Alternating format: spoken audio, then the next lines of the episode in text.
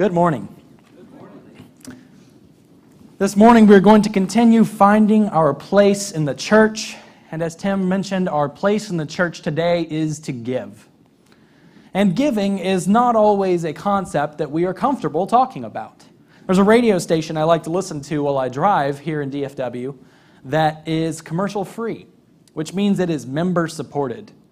So, what that means is two months of the year, I think it's October and like March, they spend half of their time asking for money. And those two months of the year, I find myself in a different radio station because I cannot handle that. And so sometimes we feel the need to shut down and listen to something else when giving comes up. But giving is part of who we are as the people of God. Giving has always been a part of God's people, and especially surrounding worship. There are two Old Testament examples that are helpful, and both of them end with joy as the result of their giving. Because giving is not a duty, it's not just a duty, it is a privilege, and it is something that we can do together. In Exodus chapter 36, when the tabernacle is being built, Moses had to tell the people to stop contributing. And it says, So the people were restrained from bringing, for the material they had was sufficient to do all the work and more. David also is a prime example in 1 Chronicles chapter 29 in the process of building the temple. When he begins the process of building the temple, listen to this. David asks, Who then will offer willingly, consecrating himself today to the Lord? Then the leaders of fathers' houses, of tribes, commanders of thousands and of hundreds, and officers over the king's work made their free will offering. Then the people rejoiced because they had given willingly, for with a whole heart they had offered freely to the Lord. David the king also rejoiced greatly. And so, why is this such a privilege? Why is this so meaningful to us? And they gave the reason for their worship in verse 16 of 1 Chronicles chapter 29. O Lord our God, all this abundance that we have provided for building you a house for your holy name comes from your hand and is all your own. God has given us so much we have a wonderful opportunity to give back to Him. That is the joy in this. That is our help. And that is the result of our giving. That these stories end with the glory of the Lord filling the tabernacle and filling the temple. And so we have a motivation here from the Old Testament that we can give. And so giving is a part of the way we worship. It has always been a part of the worship of God. We cannot find our place in the church without giving. And so these worship settings of the Old Testament show us that. But Jesus also says a remarkable amount about giving. It's present from his birth to his burial. Giving is a part of who he is. It shows up in different parables and lessons throughout his ministry, and it is a uh, challenging concept for us because Jesus calls us to give so much. And so today we're going to look at a couple stories from the life of Jesus that will help us learn to give. And there are two women that will show us how to give as God's people.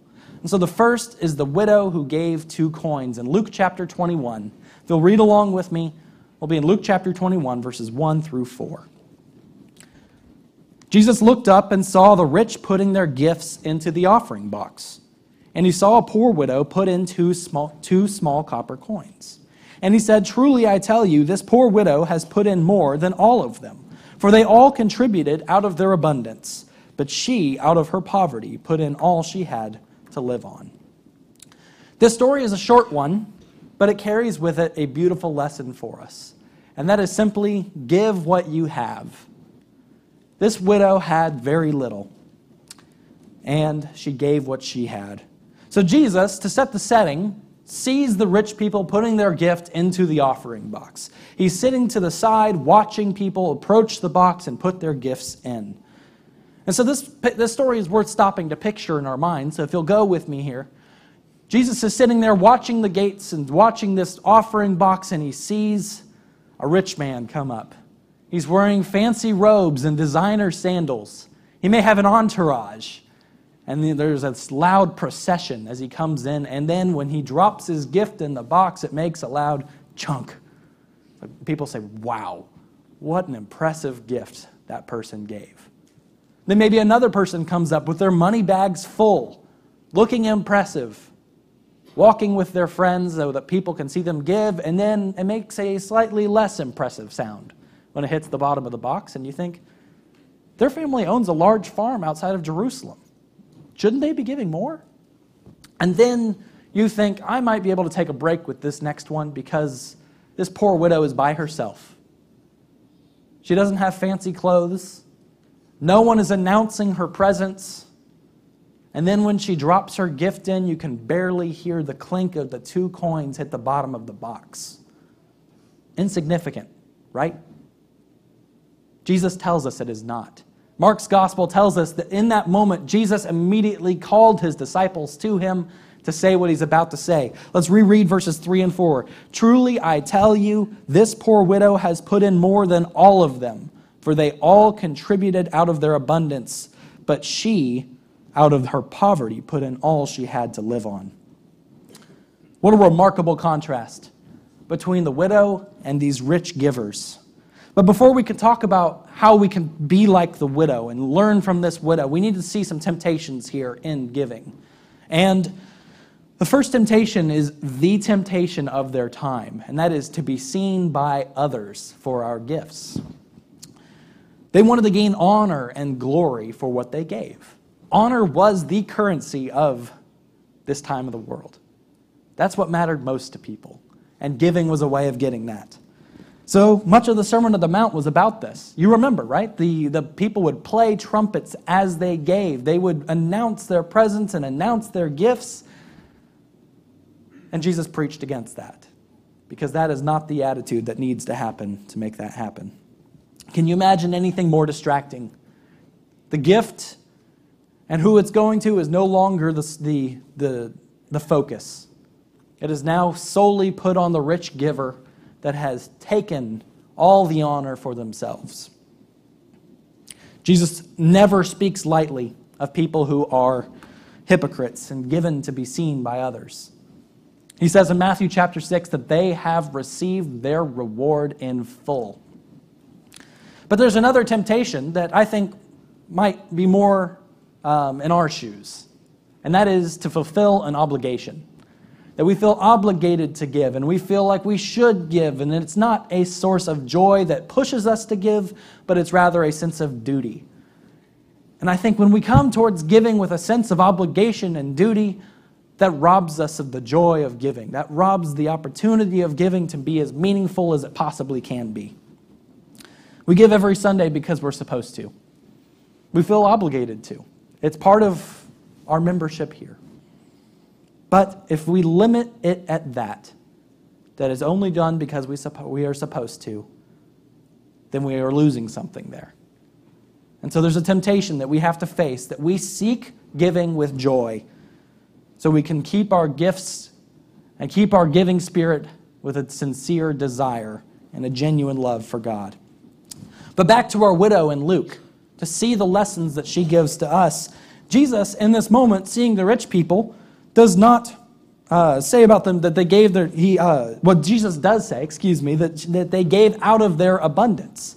Their sacrifice was not as meaningful because the risk in the, the rich in their gifts took no risk with their money, but the widow did. That's the difference between the two of them. A large chunk of our finances today go towards our savings. This risk thing is hard, hard for us. We save for our retirements. We save for our kids' colleges. We save for many good things, even saving for a rainy day, so that we are balancing our risk. And we use this term of risk tolerance in our finances. Warren Buffett used to have a story where he would ask people a question to see how they might want to invest their money. And he'd said, There is a beachfront property that is very tall do you want to live in the penthouse where you have a great view, but if there's a fire in the building, you're the last to get out? Or do you want to live on the first floor? Still a nice building, not a great view, but if a disaster comes, you are the first to escape and be safe. And if you chose the penthouse, you were more willing to risk your money. If you chose the first floor, you were uh, not fine with risk. You wanted your money to be safe always. Well, this widow is not only in the penthouse, she is on the antenna on the top of the building, teetering on the edge. She has no sense of risk tolerance left to her. She has given it all to the Lord. She has left everything to Him. This might have meant that she didn't know where her next meal was coming from. It wasn't about the amount of money left in the box. She fell short of the rich men if we're only going by the sum. But we're not going by the sum, we're going by the sacrifice. And she sacrificed more than these rich men could because she gave what she had. Because God never cares about the size of the gift, He cares about the heart of the gift behind it. Sometimes we get caught up in the size of gifts, but that is not the way that God looks at them. Can you imagine giving like that in your time of need? You don't, ha- you don't have three coins to rub together, you only have two coins to rub together. And you gave them away. To put this in a, smaller scale for us, this is giving so that you cannot eat for the day, not giving so that you cannot get your morning Starbucks. This is giving so that you hurt because of it. She risked so much with this gift.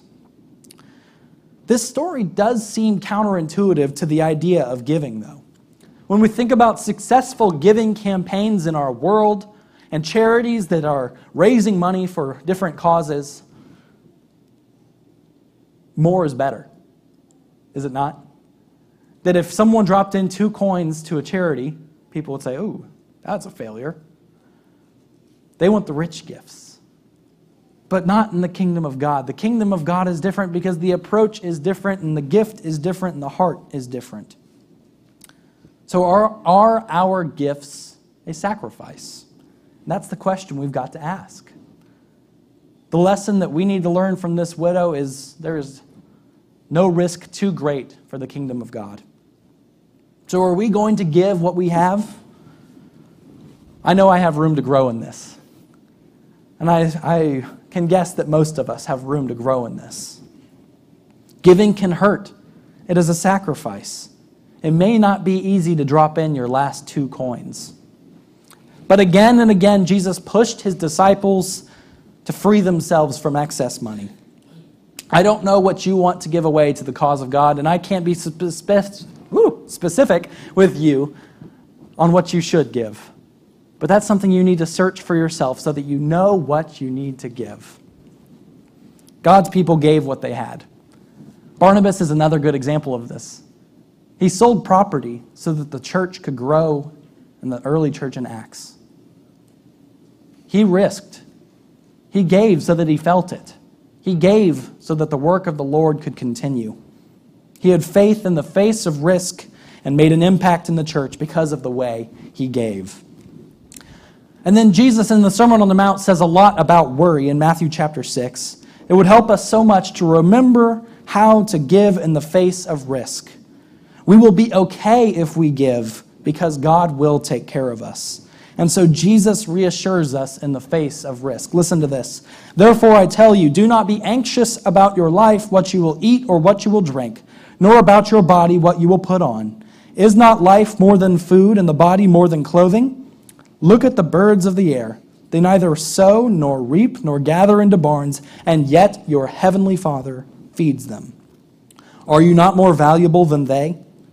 And which of you, by being anxious, can add a single hour to his span of life? And why are you anxious about clothing? Consider the lilies of the field, how they grow. They neither toil nor spin. Yet I tell you, even Solomon in all his glory was not arrayed like one of these.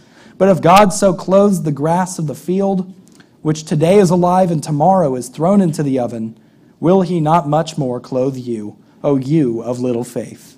Therefore, do not be anxious, saying, What shall we eat? Or what shall we drink? Or what shall we wear?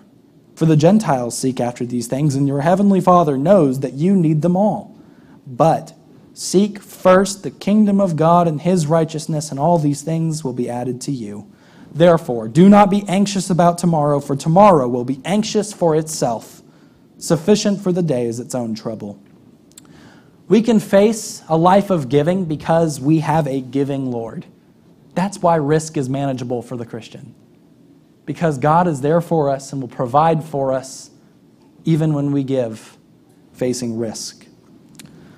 Although, to be honest, this widow is a little hard to apply because she had so little. Like, what's the difference between two coins and zero coins? Like, that, that's not very much. We have more than two coins. So, the question we have to ask ourselves how can I use what I have for the Lord?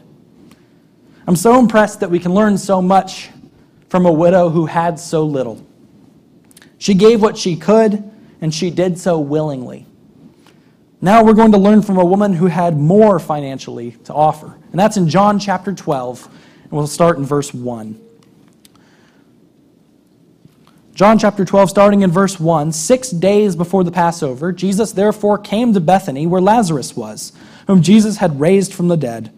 So they gave a dinner for him there. Martha served, and Lazarus was one of, the, one of those reclining with him at table. Mary, therefore, took a pound of expensive ointment made from pure nard and anointed the feet of Jesus and wiped his feet with her hair. The house was filled with the fragrance of the perfume. But Judas Iscariot, one of the disciples, he who was about to betray him, said, Why was this ointment not sold for 300 denarii and given to the poor? He said this not because he cared about the poor, but because he was a thief and having charge of the money bag, he used to help himself in to what was put into it. Jesus said, Leave her alone, so that she may keep it for the day of my burial. For the poor you always have with you, but you do not always have me. Let's see the setting again in this story. In the previous chapter, Jesus has just raised Lazarus. Oh, I'm sorry, I have two parts to that. There we go. Jesus has just raised Lazarus from the dead. This is the penultimate moment of the book of John. There are several miracles that are given in the book of John in the first half, and this is the final of those seven miracles. Then John transitions to the death and resurrection of Jesus Christ from there. This is leading to Jesus himself. And remember, Lazarus had been dead for three days. Jesus wept when he encountered the family's sadness. The family had been weeping and mourning surrounding their brother's loss. But they had faith that Jesus could have healed him before he died. And then when Jesus came, he raised Lazarus from the dead, and we are told that many in the area believed as a result. But then Jesus had to go to another part of the country because the Pharisees did not react well to this miracle. And so in John chapter 11, we don't get to see the re- uh, reaction and the joy of the family at the result of their raised brother. But that's what John chapter 12 is. This story is the story of the thank you dinner given to Jesus when he returns to Bethany. The family wanted to show him gratitude for the things he had done for them. Can you imagine the joy at this meal? How can you even find the words to thank Jesus for Lazarus coming back? So they threw him a dinner as a gift. So, what a scene. Lazarus is reclining at the table with Jesus, and just a few days ago, he was in the grave. And now he's sitting next to the Lord who raised him from that grave. What a picture. What an amazing scene. And then the gift happens where Mary takes in a pound of expensive ointment and anoints the Lord with it. They already had given Jesus a meal. Mary could have said, We already said thank you. It was likely a big meal. But she said, I want to give to the Lord this ointment. And it was a costly gift. This was 300 days' wages. It was a very costly gift. So, our lesson from Mary is to give your best. Give your best. And so, a couple of lessons for us how to do that. First, she didn't try to save some for herself. She used a pound, which was a Roman pound, about 11 ounces or so, and she poured it out for Jesus. She gave her best to Jesus in the way that she sacrificed all of it. She could have said the same thing that David said in 2 Samuel chapter 24 I will not offer to the Lord that which costs me nothing. She gave her best. And when we give, we should truly give. The law had so much built into it in the Old Testament about how we give to God. I think that's what made God desire burnt offerings. When we think about meat, we like the way it smells when it's cooked correctly. If it's smoked, if it's been pan fried, or however you like your meat, we like that smell. But do you like the smell of burnt meat? So much so that you can't get your smoke detectors to turn off burnt meat? The Lord likes that smell. Why? It's because that sacrifice is spent. There is nothing left that the sacrificer can keep for himself. He has given it all to the Lord. It is beyond use because it has been fully given. That's what Mary is showing us here. She had no more use for that ointment. It had been fully given to the Lord. And so when we give, are we trying to hold back for ourselves? Trying to give with part of it still in our hands and part of it given? Or are we like Mary, giving our best and giving it all? She also did it humbly. She washed the feet of Jesus and used her hair to wipe his feet off. She didn't try to make a big show of what she was doing. She didn't blow a trumpet before she washed his feet, but she got down and served. She put herself in a lowly position. That's giving. That there are no proud hearts in giving. We can't think we're something really special while we give, can't we? We can't think, wow, that was a good gift, wasn't it? No, we have to think the Lord is something special when we give. He deserves us to lower ourselves and to give in the humblest way. And Mary was not above service in any way in this story. She didn't think she could have called a servant to come in and wash Jesus' feet for her. I mean, she did give the gift after all. No, she didn't call over Martha, who was already serving at the table, to try and take this service for her. No, she gave what she had, and she did it herself, and she humbled herself. This isn't a lesson for them. This is a lesson for me. That when I give, I give.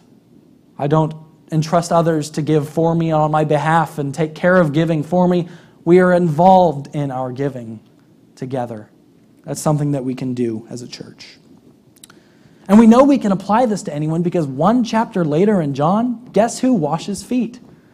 Jesus Christ himself gets down and washes his own disciples' feet. He is not too great for this service. He put himself in a lowly position for them. Anyone can give, anyone can be humble. So our question is will you? Will we? we can give together. But not everyone appreciated this gift. Judas had an objection to this great gift given to the Lord. And so he sees this gift and he starts to object. And John adds this added motivation that he had been stealing out of the money basket that could have gone to the poor. He, he sounded noble. Why don't we give this to the poor? But really, his intentions were not good. Judas is so blinded by his greed here, we know that in a week he is going to sell Jesus for a fraction of the cost of this gift here. Greed is a huge barrier to our giving.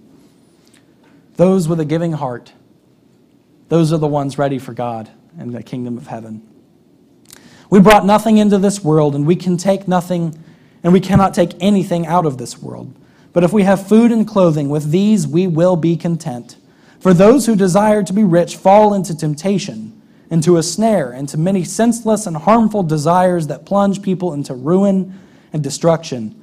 For the love of money is a root of all kinds of evils. It is through this craving that some have wandered away from the faith and pierced themselves with many pangs. That last sentence sounds like Judas, doesn't it? He has wandered away from the faith and pierced himself with many pangs because of his greed. And when we do that ourselves, we look like the rich fool when he came to Jesus to try to acquire more for himself rather than give, and rather to give away what he had. Do you remember what Jesus said to him? He showed him a parable of a man who tore down his barn so that he could build bigger, more extravagant barns and save extravagant amounts for himself without thought to the Lord. And here is what Jesus said to him You fool, this night your soul is required of you, and the things you have prepared, whose will they be? So is the one who lays up treasure for himself and is not rich toward God. Jesus has talked about the giving to the poor a lot throughout his time with the disciples. He has valued the poor and valued taking care of them, healing and feeding multitudes. And Jesus has shown that you should care for the sick. But Judas forgot who he served. He was in the presence of the king. He was in the presence of the Son of God. He, that king deserved every last drop of Mary's extravagant gift. And so finally, we see Jesus' response. He says, Leave her alone. And for three reasons. You don't always have me.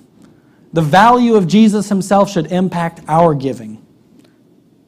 The disciples may not have understood exactly how valuable Jesus was. They may not have understood that Jesus was about to die and their time with him was running short. And the disciples had forgotten the value of Jesus. Reason number two was you will always have the poor. Our opportunities to give will always be available for us if we're looking for them. Jesus could be saying, if you really care about the poor, as you should, and I do, as I do, you now have the rest of your life to serve them with all your heart. And nothing Mary has done will stop you from doing that. In fact, what Mary has done here should help you to do that because Mary has been an example to us in giving and giving her best. She has shown us what giving looks like.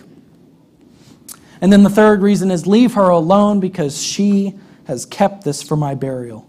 She has kept this for the day of my burial, knowing that my burial is at hand. And Jesus relates every conversation back to his death and burial. It is coming, and Mary has prepared him for that. Do not stop her from doing that. She used this ointment in a moment of faith. She should not be rebuked for her faith and her sacrifice that she gave. Jesus' burial was so important. She planned to anoint him then, but she was there to value him right then and there at this meal. How could Judas stop her from doing that? Jesus deserved every cent of that gift. Giving our best to the Lord is a worthy goal. We can learn so much about from Mary and her sacrificial giving that she showed towards Jesus. But we couldn't have this conversation about giving without seeing Jesus himself as the ultimate example of a giver. The cross is what inspires us to give.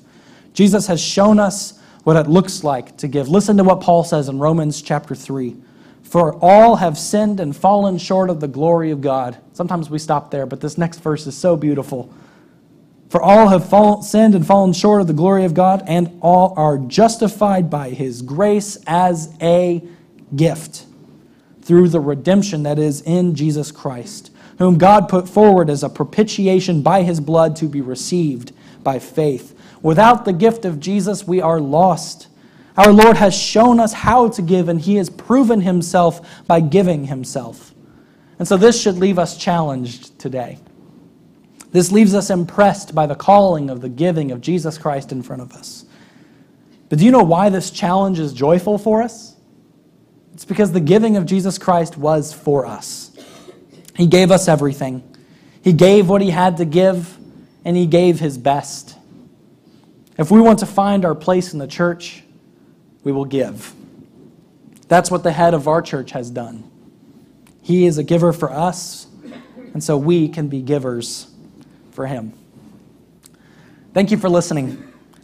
Tim is going to show, uh, to show us what our giving says at our 11 o'clock worship. I hope we can give better than ever together.